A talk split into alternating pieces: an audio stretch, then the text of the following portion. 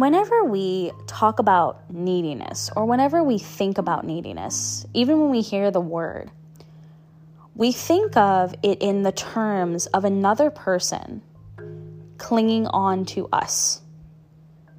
Whether that is a partner who can't seem to um, go a minute without speaking to us in the day. I know I've been that partner before. or um, we have another person in our lives, whether it's a partner or a parent or a friend, who just can't seem to live a single second without talking to us, or can't seem to go a day or two or three or four, or even a week without talking to us. And sometimes we'll even get that message that it's like, I hope I don't have to wait a whole week to see you again, or I have to, or I hope I don't have to wait a whole week to like talk to you again. And I've been on the receiving end of that message before, where it's like, I hope I don't have to wait a whole week to to see you again. I've I've experienced that in um, in several relationships, and we we see that neediness. When we hear the word neediness, we think about it from the perspective of another person projecting onto us. And what neediness comes from, and what neediness creates, therefore, neediness comes from that desire to be taken care of, that desire to be provided for, that desire to be protected and to feel like they matter all the time. Because at some point in their life, they were neglected, they were abandoned. At some point in their life, they had an issue where their needs weren't being met. And they didn't learn how to emotionally regulate, they didn't learn how to take care of those needs on their own and they still depend on other people to take care of certain needs, whether it is financial needs or physical needs or anything like that. Neediness stems from that place of wanting to be taken care of and wanting to quell any kind of anxiety that is coming up. And the thing about neediness is that we can feel it off of a person for miles. We can feel it through a text. We can feel it through a phone call. And we can feel it when we are sitting next to the person or we are in the same space as the person, the same general space. You can feel it when you're under the same roof as somebody. Even if you're not sitting directly next to each other or even across from each other, you can feel it when you are underneath the same roof as that other person. You can sense it coming off of them because everything is energy and you can pick up on other people's energy whether you are super in tune to them or not. Just how if you step into a room and you feel like the vibe is off, or someone steps into a room and the whole room brightens. it's energy. It's energy. But what they don't tell us about neediness, what I feel like is not often talked about enough about neediness and codependency, is the need or the desire, I should say, not so much the need, it turns into a need, but the initial desire to be needed. Because we have this concept of neediness that comes from the desire to be wanted the desire to be chosen, the desire to be provided for, the desire to be seen first, the desire to be prioritized, the desire that we have from someone that we have put on a pedestal, for them to put us on a pedestal as well. That desire that we have for that person to make us their number one priority the desire that we have not only for our own personal world to revolve around us, because I will say that your center of your personal world may be you. It's going to be you. your health, your well being, your mental diet, your self concept, your priorities such as work and school and and making sure you hydrate your punk ass, you know. making sure you are taking care of you. When you get up in the morning, when you go to bed at night, what what things you do in your day with your daily routine. Um, what tasks you do and how and and what time you're getting things done and how focused you are at work and are you eating three meals a day? Are you hydrating enough? Whatever it is that you need to do to prioritize yourself, you are the center of your own personal world. You are the main character of your own personal story. That is fact. That is fact. But when you are wanting someone else to make you the main character in their story, no, baby. You are coming from a place of, I want to be valued. I need that external validation in order to be happy. And I'm, I'm going to say this to you like this. We, we, we're going on a harsh tangent right now, but even in a romantic relationship where you are that person's priority, where they do prioritize spending time with you, they do prioritize going on dates with you, they do prioritize making sure that you feel valued and loved and appreciated and you're having great sex or whatever it is that you're doing in your relationship. You are their second priority. They're still going to be their number one priority. They are still going to be the main character in their story. They are still going to be the hero. You are going to be the side character. And I'm not saying that to be an asshole. I'm saying that because you cannot expect someone else to prioritize you if you are not choosing yourself and you are not prioritizing yourself too. For example, if you're not prioritizing your health and your well being and your mental health, how can you expect someone else's advice to go to therapy and take care of yourself, to actually sink in if you're not prioritizing it for yourself. And I'm just using that as one example. And you can't expect even your partner to call your doctor and make the appointments for you unless you really cannot like speak because you've got laryngitis or something. like unless you are in a position where you cannot speak, you cannot pick up the phone, you cannot whatever. Of course, then there there are some you know stretches where another person can do something for you can do something for you physically. If you can't get out of bed because you're too sick and you need a cup of tea or you need a bowl of soup then yes someone else can can do that for you. And they will when they care about you. But i'm talking about making sure your emotions are in check. You cannot making sure your emotions are in check, making sure you are getting the work, making sure you are, you know, taking care of you. You cannot always depend on someone else to do that for you.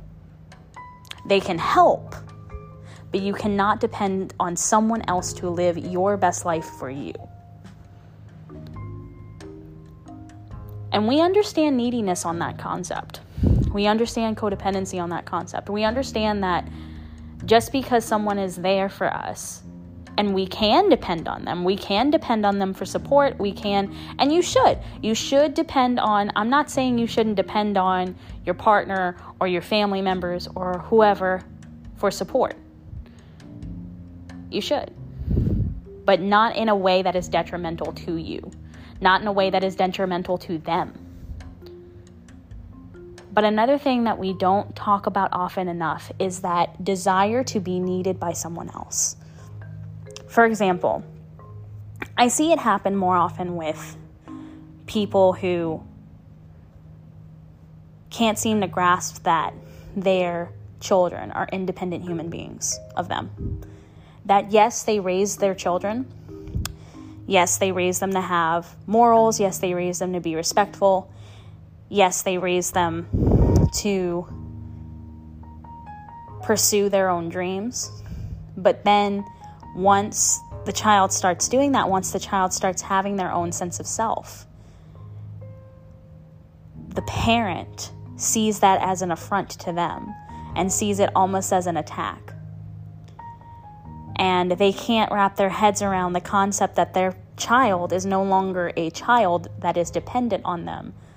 Their child is their own human being. Their child is, you know, growing into their own human being with their own thoughts, their own emotions, their own conceptions of things, their own ideas. They're learning things about the world, they're learning things about um, other people, they're having interactions with other people and making friends, they're having interactions with other adults and learning that not all adults think the same and that, you know, their teacher might not think the same as their parents do and um, their friends' parents aren't going to run the, the house the same way that their mom and dad do, and just different things. They're learning things. And especially when they reach adulthood, it's almost as though the parent can't seem to see past their child being a child and they have this melancholy feeling. They're like, oh, I remember when you were little. And it's okay to reminisce. It's okay to pull out the photo album and be like, oh my God, remember this? You know, because that's fun to look back on. But it becomes detrimental when the parent or even a grandparent looks upon the child as if if something were to happen to the parent or the grandparent, that the child would be so completely without and that they wouldn't be able to survive. And they have this need to be needed on a constant basis. But then will also turn around and be like, I need space for myself. I've, I've seen that happen too. They have this need to be needed, but then they also want to be able to sometimes not be needed, and sometimes not have their children asking them for help all the time because they understand that they can't always be there. And they understand that one day they won't be there or whatever it is. But they still have this need to be needed because they're still unable to grasp that their child is independent of them and that need to be needed by someone younger also creates this need to be needed by other people. They always have this need to be needed and it and it branches off and projects onto multiple people. It happens in every area of their life. They may have experienced something that they still can barely comprehend that they experienced, or they are in denial that they experienced, where they were always needed. They were always needed. They were always doing more than should have been expected of them at a young age, maybe. So they were always needed, so they don't know how to stop being needed. And they'll say things like, oh, well, um, what's going to happen when I'm not here? Or oh but you're still my baby. Oh but um, what happens if i don't help you? What happens? And and they're always in this tizzy about what's going to happen and this worst case scenario mindset about what's going to happen particularly when they're no longer here. And it comes from this place of not knowing how to stop being needed and being able to just live their lives without the thought that they are being needed by somebody. And they always want to be needed, they want to be close to people. They want to have these very close, almost like symbiotic relationships. And it's just, sometimes it doesn't wind up working. Because what happens just as much as someone being clingy from this need to be wanted and this need to be validated all the time. If that pushes people away, what do you think this need to be needed is doing? It pushes people away too. Because it creates this similar suffocating energy and this codependency between both parties because the codependent party is initially the party that wants to be needed. And then it creates this codependency in the other person because they don't they don't know sometimes how to not be codependent on this already codependent person who needs to be needed. And the reason I, I talk about this is because we can create neediness and we can also excuse neediness from other people. We can create this neediness in ourselves when we are looking at what we are hoping to manifest, for example, and we're looking at it from a place of desperation. But we can also allow neediness within ourselves, within our lives, by allowing other people to be too dependent on us. We can create this dynamic in which we say that we are okay with another person being super needy on us because we have no boundaries. We have not created those boundaries. We have not even listened to our own boundaries for ourselves. And it creates this icky feeling. It creates this space in which we put ourselves, we put our own well being second to everyone else.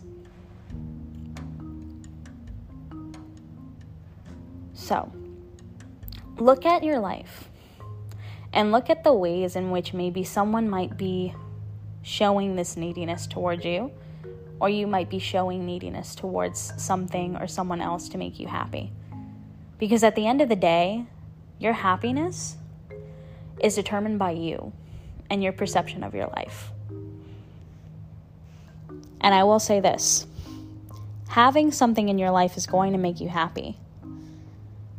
But if you're coming at it from a place of desperation, you will get it if you do get it, and you will be unsatisfied. If you get it and you're unsatisfied, it's because you got it because you persisted from a place of neediness.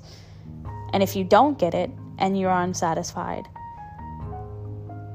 it is because you put all of your attention and all of your focus and all of your importance on having that thing or person or place or whatever in your life to the detriment of yourself and others around you.